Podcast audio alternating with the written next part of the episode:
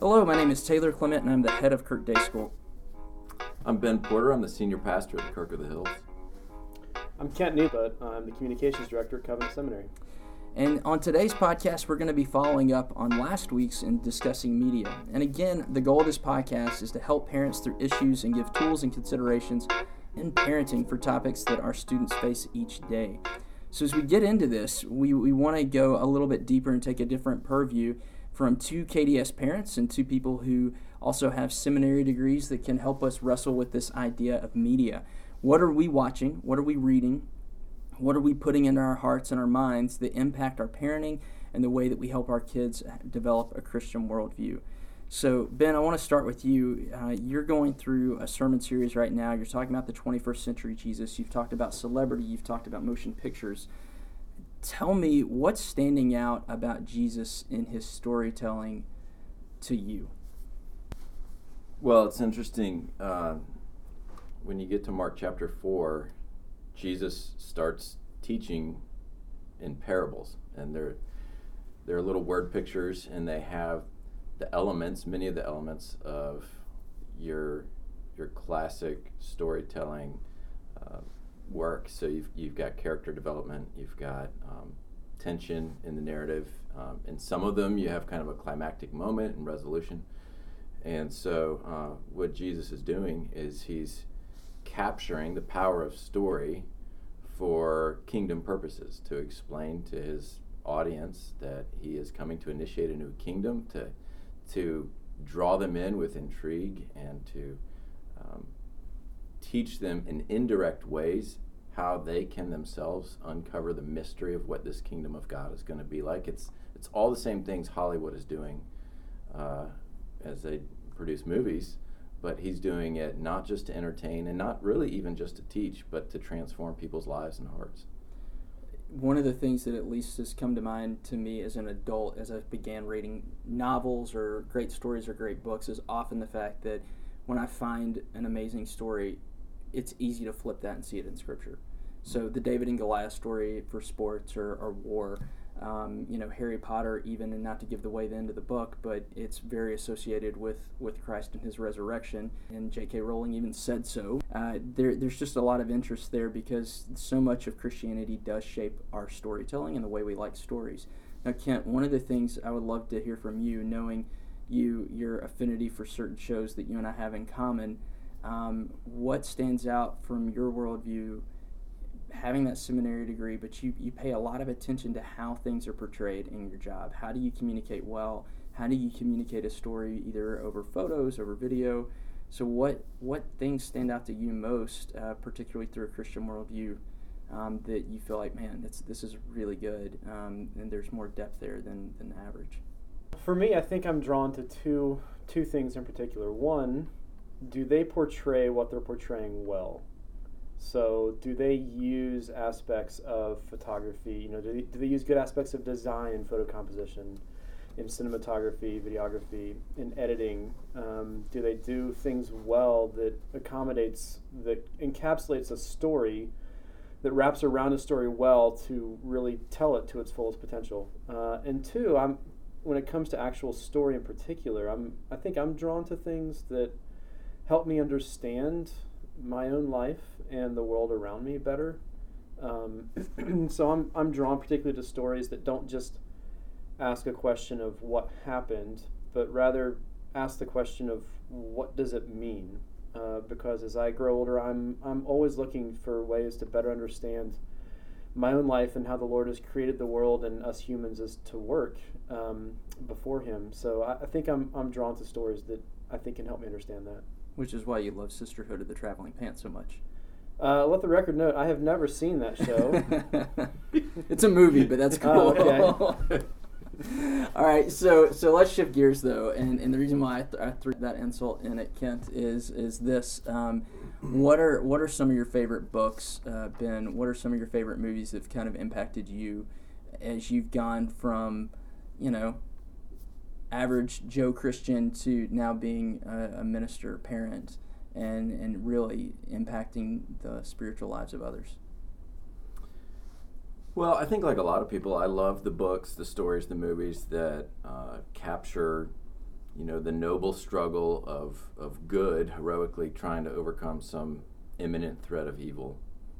And I love those for all the same reasons everybody else loves them. I love I think really it goes back to something you said a minute ago. In, in every good story, we kind of hear echoes of the gospel story. And Yeah. really, the gospel story is the original story. You know, it's fascinating how the Bible itself is not a book of how to's, it's not a book of theoretical principles and values and virtues. The Bible is a narrative, it's a story. You know, it's a chronological account of how God has uh, created and then how he has interacted with his world. And so every little story within the big stories pointing back to the grand narrative. So I love I love big epics. I, lo- I love the grand narratives, you know, like like the Braveheart, Gladiator, those kinds of things. Um, I love, in a more literary sense, you already mentioned the Harry Potter series. Love the Chronicles of Narnia, the Lord of the Rings, all those classics that um, get so much attention because they are so they, they do such a beautiful job of capturing um, a, a creative and a unique way of telling this grand story. Um, I, I've learned about myself. I love books, movies that take me places. You know, this Earth is such a it's an incredible place, and I love to travel, but I'll probably never get to many places on on planet Earth. And so I love books that take me places like Mount Everest. Um, I read one of my favorite books of all time was Into Thin Air. It was Yeah. it was captivating by Krakauer? Jon Krakauer. Yeah.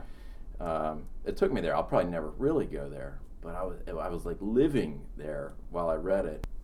Uh, Old Man in the Sea takes me to the ocean. One of my favorite places.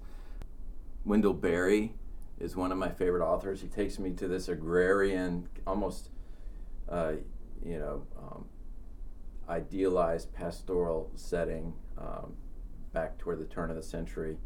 So those are some of the ways I love to be entertained that that get inside me. Yeah. Kent, what about you? What are some books, themes that you see um, kind of impacting you uh, more specifically than when you're selecting a show to watch, movies to, to go see, books to read? hmm I echo a lot of what Ben said. I mean, I'm. I'd say one of the reasons that I'm a Christian today is because of the Chronicles of Narnia, uh, because it was the very first time that I'd ever read uh, a book series that really captured my heart and not just my imagination. Lewis wrote those books in a way that reflected not only the narrative of the gospel, but also I'd say um, what you might call the music of the gospel as well, which is the way that humans are supposed to work when they encounter evil, the way humans are supposed to work when they encounter the one who created, uh, who is good. And then also set within this just this rich fantasy world as well. I mean, like with Ben, uh, C.S. Lewis once said that we're all looking for windows to other worlds. We're all looking for other windows to look out of where we can see worlds that look very different from our daily working world. So things like that are, are really fascinating to me. I mean, as as far as movies go, like I said, I'm tend to uh, drawn to I'm drawn to things that are um, I don't know maybe a little bit slower than most, but more contemplative, more that really show uh, a theme really well. So you know, if I was to just go through like my top favorite movies, I mean, it would be movies like the a movie like the Shawshank Redemption, which has been Internet Movie Database's top movie of the top 250 movies for the past two decades, I think. A lot of language in it, a lot of some graphic things, but it depicts the reality of uh, evil. But it also, I think, is the truest depiction of redemption that I've seen on film. I'd say for me personally, it's a movie like Field of Dreams because there's just something about guys and dads in baseball. And then more recently, I'd say movies like uh, 13 Conversations About One Thing. A great movie to watch with a group sometime and then ask at the end, what's the one thing about? Um, or even much more recently, a movie like The Way Way Back, which is, I think, a fantastic movie about what it is to grow up in a family where you don't talk about anything. One of my all-time favorite movies. Yeah, it's it. I'm sure most people haven't seen it. Um, it was a bit of a kind of independent film. Steve Carell is in it, who plays uh, a man that you just despise. So that is a testimony to his acting, because I'm sure a lot of people love The Office. But um, yeah, it's about a boy who goes to his mom's boyfriend's summer home for the summer, and so it's just he and his mom, and she's in this relationship with Steve Carell and so he has to he is left basically alone to fend for himself at this summer house with a bunch of people he doesn't really know who don't understand him and don't try to understand him. Uh, and he ends up finding this alternate community, uh, which is a water park. And he, unbeknownst to his mom and to everyone else, he actually gets a job there that he hides from everyone. And when you see him at this water park, he actually becomes a new person. He becomes, I'd say, more of himself in a way that you Yeah. don't get to see when he goes home. Because at home, there's honesty is not safe. There's a lot of hiding, shoving things under the rug. And so, therefore, this teenager just intuitively assumes and knows that I can't be fully myself in this environment. I have to be, I have to be kind of the lowest common denominator, the least part of myself possible in order to function. Uh, but it's a great movie about what happens when you meet this alternate community wherein people are asking you to be yourself and you can actually flourish and come to life. Yeah, it's, it's a phenomenal movie. I couldn't couldn't recommend it highly enough. And I would agree with the two of you. I, I do love some of the, the broader narratives. One of my favorite movies is is Master and Commander of the Mhm. Far Side of the World, uh, another Russell Crowe movie. Um, love that movie. Um, but I would say probably speaking into shows that have the, that depth, that have a reflective quality to it, along with some humor, some lightheartedness, are probably going to be um, my favorites. So, uh, The Wonder Years is a phenomenal show. I think I think The Office uh, I've mentioned before is, is one of my favorites. Thirty Rock, I love the comedies. But then um, getting into some of the British shows uh, that I've mentioned um, to, to you guys before, Endeavour is one of my favorite shows because there is a complexity of a story. It's well written, it's well acted, but there's also a narrative that goes through it that, that is reflective, that is introspective, that you have to kind of put yourself in this in the framework of if I was this character, what would I do? And and there's there's questions I think often where you know what's right and what's wrong, but you don't know always what's wise and what's unwise. And I think that's often where we find ourselves, at least as parents, is discerning. It's not always what's right and what's wrong, but what's wise and unwise for, for our kids. So that always steps into it. Before we get too serious, though, what are comedies that you like? Movies, shows, um, some things that stand out. And it is a family podcast, Ben. Um, so I'm totally kidding.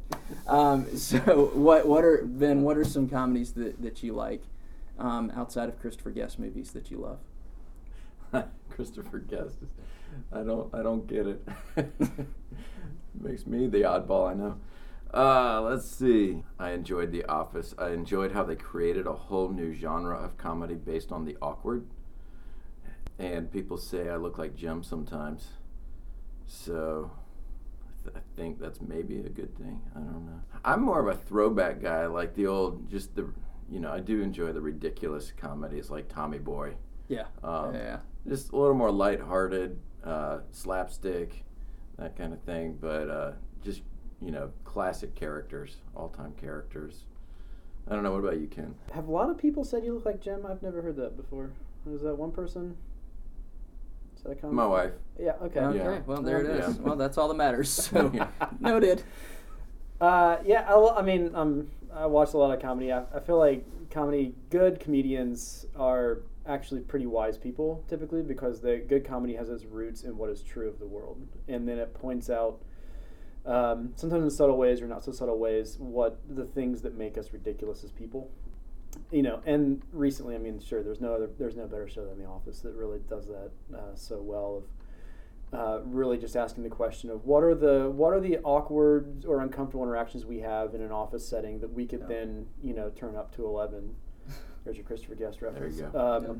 To to really enhance just the humor of it, and typically there usually has to be a constant person in the show. Like there has to be someone who, through whom you can see the ridiculousness. Like they're the normal person amidst the chaos. So in the office, that is Jim Halpert.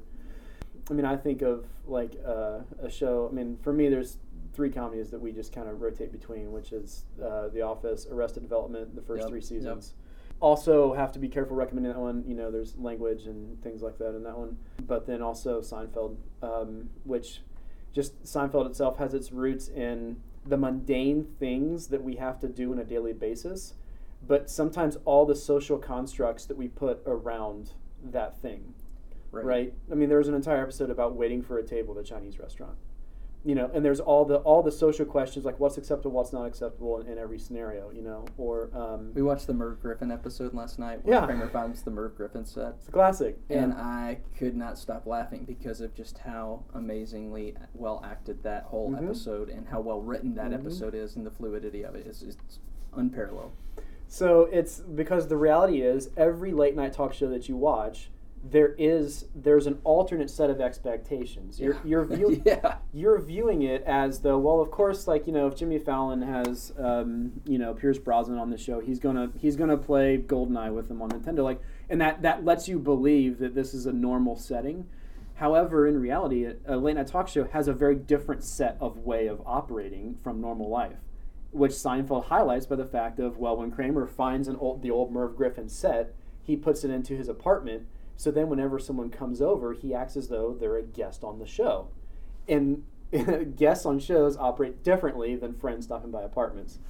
So it just highlights the the unique nature of all of kind of the social constructs that we put around things. Right. Some of them we notice, and some of them we don't. And Seinfeld was just was just a master of that. Now, all the things that we just referenced that we wouldn't let our kids watch right now, Correct. right? And not that our kids would have the uh, ability to completely understand it. So th- there there is that line though of, of being able to say, hey, I'm, I'm great with my kids watching this or seeing that. So uh, Kent, you and I have kids the same age, so so four and two.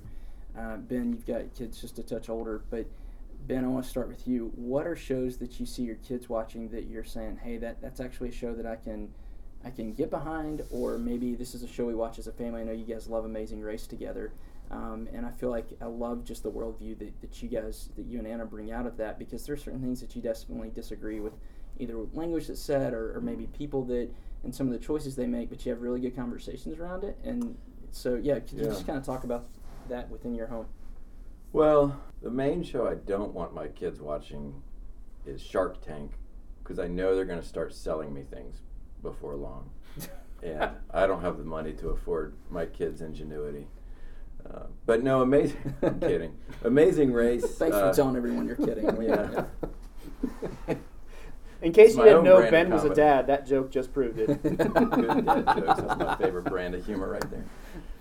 Amazing Race is a great example. We we have enjoyed watching that, and again, part of it goes back to media entertainment that takes you places. I love seeing my kids become awake to and alive to the different cultures of the world in this show. Amazing Race, if you know, for those who haven't seen it, is a essentially a game show where a group of people are racing around the world and they have to complete tasks in different cultures. Uh, and they fly all over the world, and a different team is eliminated each round, and so forth. Um, so you get to see a lot of neat things around the globe. Now, yes, they also um, there are times where there is language or there are um, things that are celebrated, maybe different vices uh, that we wouldn't hope for our kids to embrace, maybe even different identity confusion issues. And we, you know, we we always feel like we're trying to live on that line between when do we just say time to turn it off versus when to say, okay, this isn't entirely a bad thing to allow our kids to be exposed to something in a controlled environment Right. where they're not being directly taught, but they're being indirectly exposed to something that I can then take the moment to step into and say, okay, hey, let's just process for a second what we saw in this episode. Um, what is right and what is wrong in the world? Uh, what is consistent, what aligns with how God teaches us to be and to do, and what doesn't? But even to go beyond that and to also recognize, okay, so some of these people in this show, they are fighting against a tendency towards sin just the same way that you and I fight against a tendency towards sin. And they need the forgiveness and the redirection of the gospel just the same way that you and I do. We're not better than them. We just have a hope that comes from, you know, Christ's life, death, and resurrection, which we would hope for them too. Uh, but we can we can see a difference without always having to deny or turn away. And how does that play out in discussions between your sixth grader, your fourth grader, and your first grader? Because I would imagine what your sixth grader is dealing with and some of the social constructs that she has, there's some vastly different conversations there in comparison to what you'd be having with your first grader or even Yeah. your fourth grade boy. Well, you know, and that's the art of parenting. Is, is some of it is anticipating, but some of it is reactive. I'm gauging what each kid is ready to talk about based on the things that they're bringing home from school. You know, the things that they're asking me questions about, um, the ways that I see them interacting with their friends, the types of media I see them being drawn to. So, you know, I've got one kid who I think I could probably talk about just about any kind of world reality with. Um, and I've got another kid who is innocent enough still that it wouldn't even make sense to try to help her understand it. It, Yeah. w- it would be lost on her. Um, so, and then somewhere in the middle, there's this, you know, this this awakening, this evolution process, and sometimes I don't know when they're ready and when they're not, but um, I I get the sense, and from people who have mentored me, there are things uh, that our kids are being exposed to earlier and er, earlier and earlier, and that when you think it might be getting to be time to have different kinds of conversations, whether it's about sexuality or something else, um, it probably is. It's probably not Agreed. too soon. Agreed. So Agreed. So Ken, going to going to you, and our kids are a little bit younger, and I know Mhm. kind of how Katie and I've wrestled with things. What what about you and Susan within your own household? Yeah, in some ways it's a little bit it's different than what Ben was talking about because when you know when our children are this young, there's um, there's an aspect of just you're just you're just wanting to show them the delight of the world, Mm. and and you're wanting to guard them from everything else. Now, I, I would say the role of you know I, I view the role of parenting is not to shelter my children from the world. My role is to equip them to engage with the world. When they're when they're this little, it looks more like sheltering than it does, you know, walking them through various scenarios. Um, I'd say media in whatever form can can really be a it can be a stress test for your worldview. Um, Mm. It's it's a way to it's a way to kind of role play scenarios without having to live them. Yeah. Now we can go totally. I'd say as adults, we can kind of binge on the other direction, which is we're role playing all these scenarios that we're not actually involved in because we don't actually know people. We just think we do because you know we watch The Office every night or whatever. Right. But for our kids, it's a great way to basically kind of just role play for them of okay, what is this? What is yeah? What does this life situation look like, and how do we engage that? And what is you know what does God say about these things? But for you know, so I have a four year old and a two year old, and uh, you really kind of you know, as most of you parents know, I mean, when you have multiple children at home, you, you kind of default to like a median age of them Right. right? So I split the middle and it's kind of three. And so my four year old, you know, it's like we kind of want to rein him back a little bit because we're not going to separate the two, you know, our two boys from it's like, okay, well, you're watching TV, so you can't. Make sure you're not in the room where the television is. And so you kind of just have to kind of pick a median age a little bit. And right now, I, I feel like my job is to uh, expose them to things that will teach them about um, God's creative world and God's creativity, as well as expose them to things that I think are good art so that they can actually have develop an emotional intuitiveness to what good art is without having to like teach without having to specifically talk about it So in early childhood, what what would you think is good art? So, uh, honestly, I mean, so a little bit of this, much of this is subjective to me. Like. I'll have a definition of what good is that someone else won't. As an example, like I, I just I don't uh, I'm, I'm not an anime person, but another parent would really appreciate the genre of anime, and so you know we'll have their kids watch up growing growing up watching those things. For me, I'm just I want to I want them to watch things that I think have good. Um, so like if they're watching a cartoon, is the illustration good? Right. If they're watching a show, what is the editing style? So like I've seen I've seen children's shows that are specifically marketed to children that that cut every second. Mm. And to me, that's just a great way to build up uh, attention deficit because you're not looking at anything for longer than one second. And that's just not something I want my kids watching. Right. They don't need any help with that. But you know, does it tell does it tell a good story? Does it use actual human emotions? Does it expose them to things that are true about the world? And so, you know, right now where my little guys are, it's things that are, you know, science based. I mean, things that are teaching them what are different kinds of sea mammals, right? You know, you're an expert in sea mammals if you are a marine biologist or if you're a 4-year-old. That takes us back to Seinfeld. And No, s- I'm kidding. exactly. And so just things like that that I want them to be watching things that have I would say like a good, you know, good and valuable animation quality, good and valuable writing, good and valuable editing. And I mean, the reality is, we're in we're kind of in an abundance of riches right now as a society in terms of storytelling. I mean, we've got you've got basically Netflix, Amazon, Disney, and Apple are all like in an arms race right now, trying to have the best quality things available. Apple's supposedly coming out with the streaming service this year. Disney's will be coming out with it later this year as well. And so you've got all these things that are vying for people's attention, that are vying for storytelling. And so um, the things that I want to guard my children against at this age right now, I don't want to put them in avenues that are just open free for alls. So for me, that means YouTube. I agreed. I don't believe that I, I don't want my children ever watching YouTube because it's an it's an open garden. There aren't walls. Now YouTube builds in some you know some parameters, but when any user can submit anything, you might know what you tap. You might know the video that you tapped on, but you don't know what video is going to be recommended next. Now you know, is there sketchy stuff within Netflix, Amazon? Yes, of course. However, it's a walled garden in the sense that you have to get through a layer of um, you know and so I like having things that are walled garden. That if you're in the wrong kind of profile, now that they've switched to video previews, it's a little tricky. So Yeah. when I logged on last night, the video preview that it immediately started playing was of a Hitman. And so it's like, well, that's not really something I want my four year old watching. So I have to be careful when he logs on Netflix that he's getting the children's profile. Just things like that. Even within that those categories, there's a few shows that I tend to gravitate towards with my four year old and two year old that they that they really love and that um, I appreciate for the genre that they're at right now or the age they're at right now.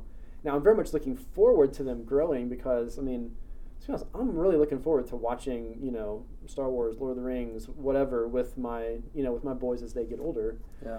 But right now, I want to make sure that they're um, engaging in things that are at least enjoyable for them and I think are healthy.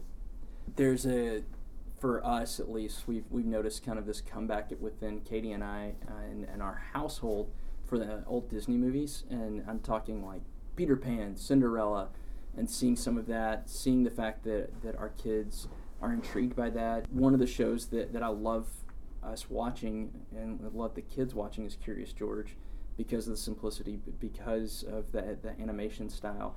But kind of going off of what you were saying, Ken, at least what, what I've seen and, and been going to some of what you were saying as well. Charlotte Mason, the, the English uh, educational, I'd say almost deity at this point for some, had, had a word that she would call for books, particularly called twaddle, T W A D D L E, and it means trivial or foolish speech or writing. And so there, there are things out there that she would define as it's just fluff. It doesn't really add anything to, to the moral compass or the spiritual compass of, of what we're trying to develop in our children. And the mission of our school is to help develop students with a Christian worldview. So in that, she would say things like Paw Patrol would be twaddle. And so while I think Paw Patrol's fine, there's nothing great about it. It doesn't really add anything to my child, but it also cuts with a lot of clipping and there's a lot of action, there's a lot of bright lights. And my child sitting and watching a few episodes of that or clips of it is going to be very different than watching maybe even a Daniel Tiger or an episode from Mr. Rogers. And by the way, Mr. Rogers is uh, readily available on the PBS app as well as the Amazon Prime app. Go back and watch some of that. And as, as one great person said, uh, if you wanted to do everything wrong in television and put it into one show, you had Mr. Rogers. The reality is, Mr. Rogers had a really great worldview of how he thought children should develop eh, as as citizens, and he was able to incorporate so much of that into his into his show. But I find my little ones, even though we've we've experimented some with YouTube, we've since pulled that back. We've we've had the the Paw Patrols, we've had the Curious Georges, we've had the Disney. They love Mr. Rogers because there's an exploration piece. There's the land of make believe. There's a lot of, of truth there that comes out of that. And parents who've heard me talk, number two, at least on my list, is that all truth is God's truth. And uh, to quote John Piper, in order, and that, that truth should point us back to, to Christ and desire more of Him and to know more of Him. And I feel like Mr. Rogers, while it's a secular show, is able to at least understand that how great this world is. You know, how, how do they make towels? How do they make these certain things and these inquisitive pieces that our, that our kids are about? Um, and it's, a, it's a fun question to ask. So one more thing, we've kind of gotten on the kids, but I want to I want to push this more universally as, as us as, as parents and, and raising children. Kind of going back to our first question, And Ben, you asked this question in a sermon recently how do I fit into the story? And so I want to push that back to you. Uh, you had said that a good story makes you become a part of the story. Mm-hmm. Jesus did this really well. He was a great storyteller.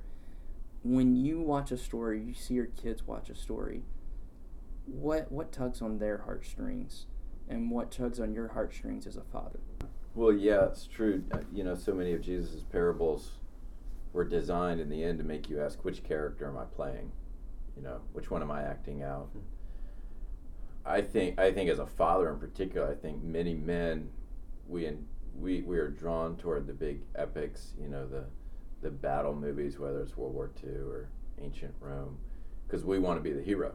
You know, I am William Wallace. Right. I am John Wayne. For me, I want my son to be Dick Winters and a Band of Brothers. There you go. Right. And so there's something formative about that that's, that calls us to a, a more noble version of ourselves. That calls us to courage in a world that is conflicted deeply conflicted, um, that, that calls us to uh, dignity, a tenacity that I think is a good thing to have born into our kids and into ourselves. There's also the level to which you can go to say, you know what, I'm just one of the many, many soldiers standing behind William Wallace. Mm. And to recognize in movies maybe I'm not the hero, but Jesus is, and I'm the one being saved, or I'm the one following this great and um, kind of larger than life hero. Is it's a different way that that I'm learning to watch movies sometimes or read stories, and uh, and it gives me, you know, for every great movie, it gives me another facet through which to understand Jesus and what it meant for him to sacrifice to come into the fray and uh, to to guarantee victory for us. So, mm-hmm. um, trying to help my kids realize that that's another way of, of identifying with uh, themselves in a story, and uh, to be humble and be grateful in that way. No, that's great. Yeah. Kent, what about you? Yeah, I always say that Batman always makes you want to be a hero, and Superman always want, wants to make you, uh, always makes you want to have a savior. Hmm. Um, if you were to ask, just to do a survey of elementary school boys, who's your favorite superhero? Probably most of them would say Batman because he's the one superhero that doesn't have any doesn't have any superpowers. Right. He's the one who's attainable. Um, he's the one who is just using his wits and you know his large uh, buckets of money to to fight crime. Whereas Superman and other heroes, they always have superpowers that they're endowed with in some way to make them different than humanity. However, both of them are true in the sense that um, I, I love, when I was growing up, I loved stories of Batman because it helped me envision what does it mean to fight crime. Uh, C.S. Lewis once said, when someone asked him about his friend Tolkien's work, Lord of the Rings, uh, he said, You know, I've, I've never met an orc in real life, but I've met a lot of men that act like them. And so stories like that help us to help little boys and little girls learn how to um, engage with the world and how to engage evil, how to fight dragons. Because dragons really exist, they're not in the form that you think they do. Um, and then also at the same time, you know, none of us are a Gandalf. I mean, none of us are, you know, we are not the hero of the story ultimately. We are not, we're not our own Messiah. And so therefore, how do you train them to also want to rescue? You know that's something I think that the Jesus Storybook Bible does really well is it brings out this sense of continually repeating this theme of like we're people needing rescue, mm. and so it's like I, I want my boys to grow up knowing to be bold and brave because God has made us men who can who can face evil and be unafraid, knowing that the Lord is on our side. And also to be men who walk humbly with their God, knowing that we are just men. Mm. And so ultimately, we need a savior because even despite our best efforts, we, we are, you know, uh, we are our own worst enemies sometimes. And so I, I, want my boys to grow up knowing and loving stories that will both teach them, they'll teach them kind of both sides of that coin. One, how to be your hero, and two, how to know that you're not the hero. And I think both of those are hard to do well. Um, but both of them have aspect have stories that can help help them envision that. Because again i feel like stories are role playing they're stress testing our worldview into the world. And it allows us to see ourselves um, acting as a, a, godly and noble man. And i would say to, to quote rudyard kipling in his poem if if you can keep your head when all about you are losing theirs and blaming it on you. If you can trust yourself when all men doubt you, but make allowance for their doubting too. And he goes on, lines and lines of wisdom. It says, "You can be a man, my son." And you know, I would say that I want the same for my daughter. I want I want that wisdom, and I want that that biblical wisdom to come in. And mm-hmm. I think that's a really beautiful uh, thing that both of you guys shared. So, and the yeah. reality is that. Um, good stories, you know, good TV shows are honest about the world and are honest about our limitations too. One one of the delights of Mister Rogers that you mentioned earlier. I mean, that my wife and I recently uh, watched. We showed our four-year-old for the first time an episode of Mister Rogers, and it was the episode where he has on a boy in, a, an electric wheelchair. Yeah. And by the Jeffrey. end of the yeah, by the end of the episode, my wife and I were both bawling. We were both crying, and my four-year-old loved it. Um, because it was an episode that was honest about the world and honest about pain and but it was there was so much dignity there and just Mr. Rogers just being honest just being honest in the situation to ask him you know do you do you hurt now? And he said no. And he said do you you know he said do you feel blue? And he said sometimes. And he said but I don't feel blue right now you know and so it allows you know stories like that allow children to uh, engage with the world as God created and with the reality of the fall um, in a way that allows us to move beyond ourselves and ultimately move towards people because I mean, that's the goal is loving God and loving others as ourselves and so stories like just emphasize Mr. Rogers really can help us learn to love our neighbors ourselves well because it shows us it helps us to give a broader definition to the question of who is our neighbor and what does it mean to love them. Well said. We're going to end it there. Guys, thank you. Thank you very much. KDS parents, keep coming at us with ideas. Keep coming at us with, with what you guys want to listen to. But for the most part, uh, thank you all for listening, and we'll be back soon.